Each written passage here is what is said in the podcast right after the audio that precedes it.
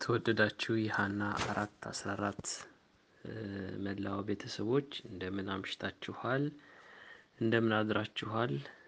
እግዚአብሔር አምላካችንን እጅግ አድርገን እናመሰግናለን። ስለዚህ የመወያያ የጸሎት ግሩፕ እግዚአብሔር በተከታታይ ይህን ጥናት ከጀመርንበት ጊዜ አንስቶ እስከ ዛሬ ድረስ በተለያዩ ወንድሞችና እህቶች አማካኝነት የቻይልድ ጋይዳንስ ወይንም የህፃናት የአስተዳደግ መርሆን በሚመለከት በተለያየ መልኩ ሲያስተምረን ነበር።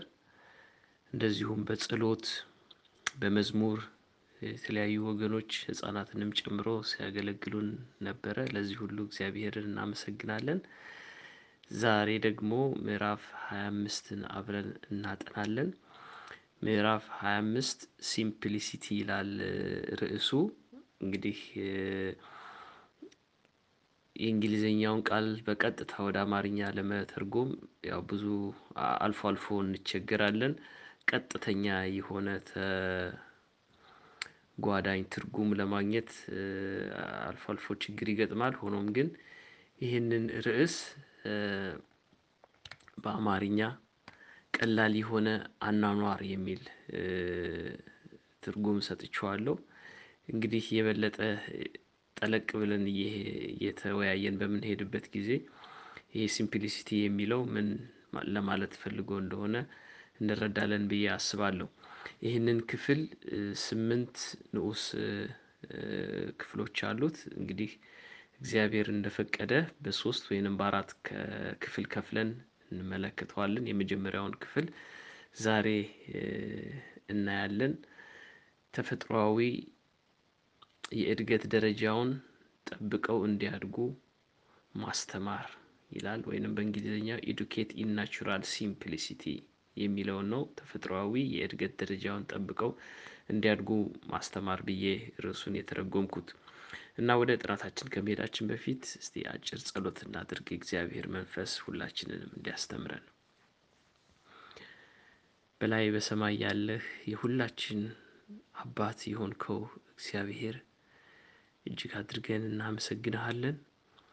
ምሕረትህና ቸርነትህ እንደ ማለዳ ጤዛ ለሁላችን እለት እለት አዲስ ሆኖ ህይወታችንን ለማረስረስ ህይወታችንን ለመምራት ስለሚወርድልን ዛሬም ደግሞ በዚህ ማለዳ በባሪያህ አማካኝነት በዚህ ምድር ለምንኖረው ወላጆች ልጆቻችንን በምን አይነት ሁኔታ እንዳንተ ፈቃድ ማሳደግ እንዳለብን የሰጠኸውን ትምህርት ለማጥናት በፊትህ አለን። መንፈስ ቅዱስ ሆይ ይህንን መልእክት ለባሪያህ እንደሰጠህ እኛም ደግሞ ይህንን መልእክት ስናጠና የበለጠ እንድናስተውልና ልጆቻችንን ደግሞ አንተ በምትፈልገው በምትጠብቀው መንገድ ማሳደግና መምራት እንድንችል ጥበብን ማስተዋልን እንድትሰጠን እንለምንሃለን። ልጆቻችንን እግዚአብሔር ሆይ በአካልም በመንፈስም በእውቀትም በሰውም ዘንድ በአንተም ዘንድ እንድታሳድጋቸው ለሰማይ ብቁ የሆኑ ዜጎች አድርገን ማሳደግ እንድንችል ለእኛም ደግሞ ጥበብን እንድትሰጠን እንለምንሃለን። ስለ ሁሉ ነገር ተመስገን። ጸሎታችንንም ስለሰማህ ተመስገን። በኢየሱስ ስም አሜን። እንግዲህ በዚህ በምዕራፍ 25 በመጀመሪያው ክፍል ተፈጥሮአዊ የእድገት ደረጃቸውን ጠብቀው እንዲያድጉ ማስተማር በሚለው ስር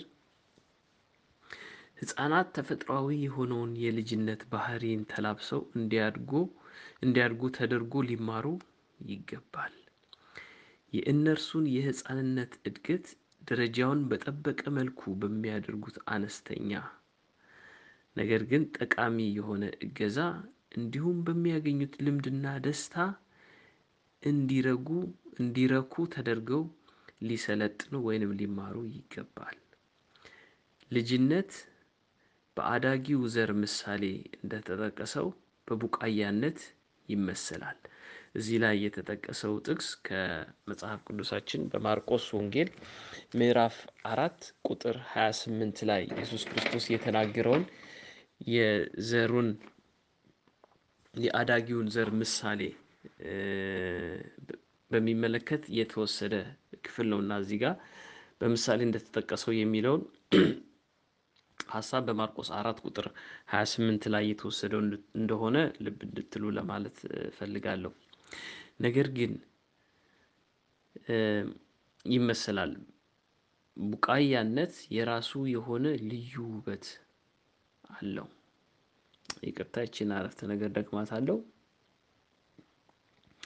ልጅነት በአዳጊው ዘር ምሳሌ እንደተቀመጠው በቡቃያነት ይመሰላል።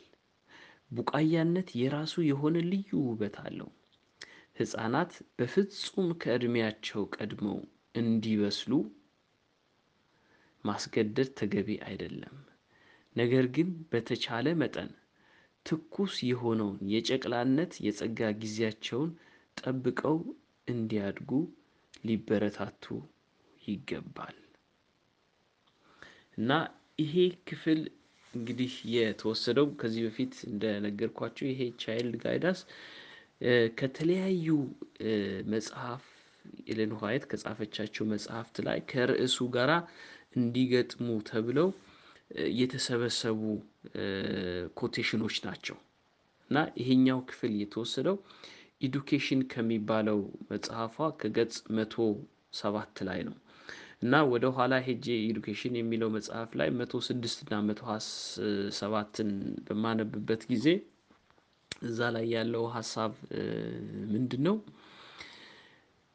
ልክ በዚህ በማርቆስ ምዕራፍ አራት ቁጥር ስምንት ላይ ቁጥር ሀያ ስምንት ላይ እንደተጠቀሰው ጥቅሱን ላንብብላችሁ። እንደዚህ ይላል ምድርም ራሷ በመጀመሪያ ቡቃያውን ቀጥሎ ዛላውን ከዚያም በዛላው ላይ የጎመራ ፍሬ ታስገኛለች ይላል። እና እንግዲህ ኢየሱስ የተናገረው ምሳሌ አለ እና ያ ምሳሌ ምንድን ነው? የእግዚአብሔር መንግስት ይህንን ትመስላለች። አንድ ሰው መሬት ላይ ዘር ይዘራል ይላል። ከዛ ሰውየው ሌሊት ይተኛል፣ ቀን ይነሳል። ነገር ግን እሱ ሳያውቀው ያ ዘር በቅሎ ያድጋል። እንግዲህ ያቺ የተዘራች ዘር የእድገት ደረጃዋን ጠብቃ ነው የምታድረው። ልክ መሬት ላይ እንደተጣለች በነጋታው ፍሬ አታፈራም። ምንድን ነው የምትሆነው? ይበሰብሳል። ከዛ በኋላ ቀስ ብሎ ከቀናት በኋላ ቡቃያ ታወጣለች። ከቡቃያው ቀጥሎ ዛላው ይወጣል። ከዛ በኋላ ደግሞ በመጨረሻ ከዛላው ላይ ፍሬው ፍሬ ያፈራል እና ወደ መከር ይደርሳል።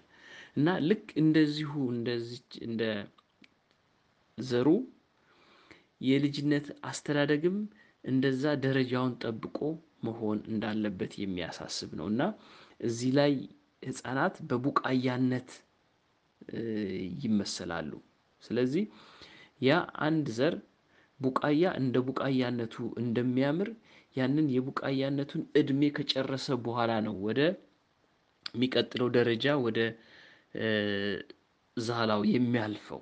ያንን የቡቃያነት ደረጃውን ሳይጠብቅ ዘሎ ወደ ዛላነት ወይንም ፍሬ ወደ ማፍራት እንደማይሄድ ሁሉ ህፃናትም የእግዚአብሔር የመደበላቸውን የልጅነት የጨቅላ እድሜያቸውን ያ በጣም ውብ የሆነው የሚያምረውን ጠብቀው እንዲያድጉ ሊበረታቱ እንደሚገባ የሚያስተምረን ክፍል ነው። እና በዛ በኤዱኬሽን ላይ እንዲያውም ኢየሱስ ራሱ ልክ ይሄንን የእድገት ደረጃውን ጠብቆ እንዳደገ እንመለከታለን። ህፃን ነበር። ህፃን ሆኖ እንደ ህፃን ወላጆቹን የሚታዘዝ ወላጆቹ አርግ የሚሉትን የሚያደርግ እንደ ህፃን ልጅ የሚጫወት እንደ ህፃን ልጅ የሚያደርግ ነበር። ከዛ እያደገ ሲሄድም ልክ እድሜው በሚጠይቅበት መልኩ እድገቱም እንደዛ ነበር እና የእኛም ልጆች ይሄንኑ ተፈጥሯዊ የሆነውን ቀላል ያስተዳደግ ዑደት ተከትለው ማደግ እንዳለባቸው እንዲበረታቱ የሚያሳስብ ክፍል ነው።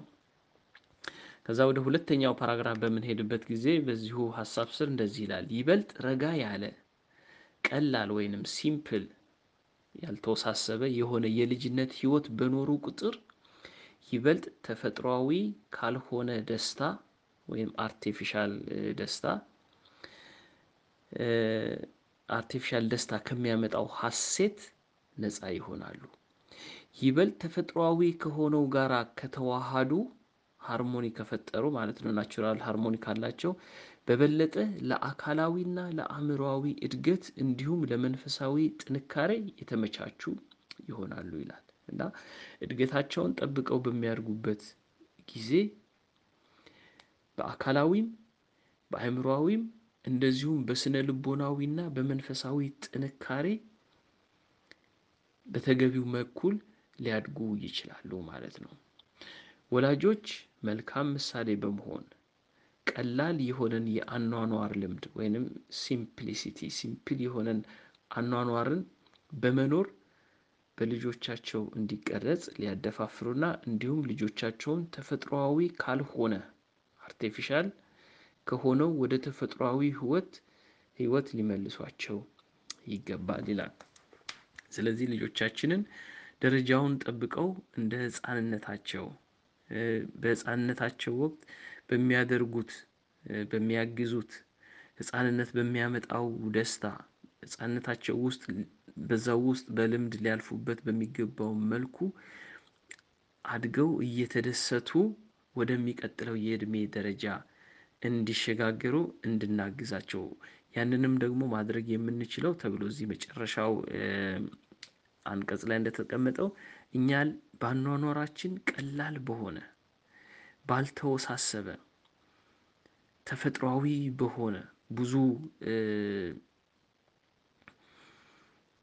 ይሄ እንግዲህ ሲምፕሊሲቲ የሚለው በጣም ውስብስብ ባልሆነ ያኗኗር ዘይቤ ልጆቻችንንም ደግሞ ያንን ተፈጥሯዊ የሆነውን ህይወት ተላብሰው እንዲያድጉ እኛ ትክክለኛውን የአኗኗር ሁኔታ በመኖር በአለባበሳችን ሊሆን ይችላል በአመጋገባችን ሊሆን ይችላል ማንኛውም በምናደርገው ነገራችን ለእነሱ መልካም ምሳሌ በመሆን ደረጃቸውን ጠብቀው እንዲያድጉ ልንረዳቸው እንደምንችል የሚያሳስብ ክፍል ነው። እንግዲህ በሚቀጥለው ነገ ደግሞ ሁለተኛውን ክፍል እንመለከታለን። እስከዛው የእግዚአብሔር ጸጋ በሁላችን ላይ ይሁን።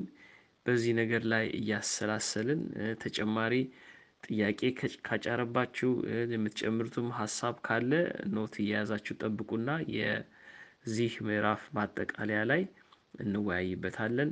መልካም ቀን ጌታ ይባርካችሁ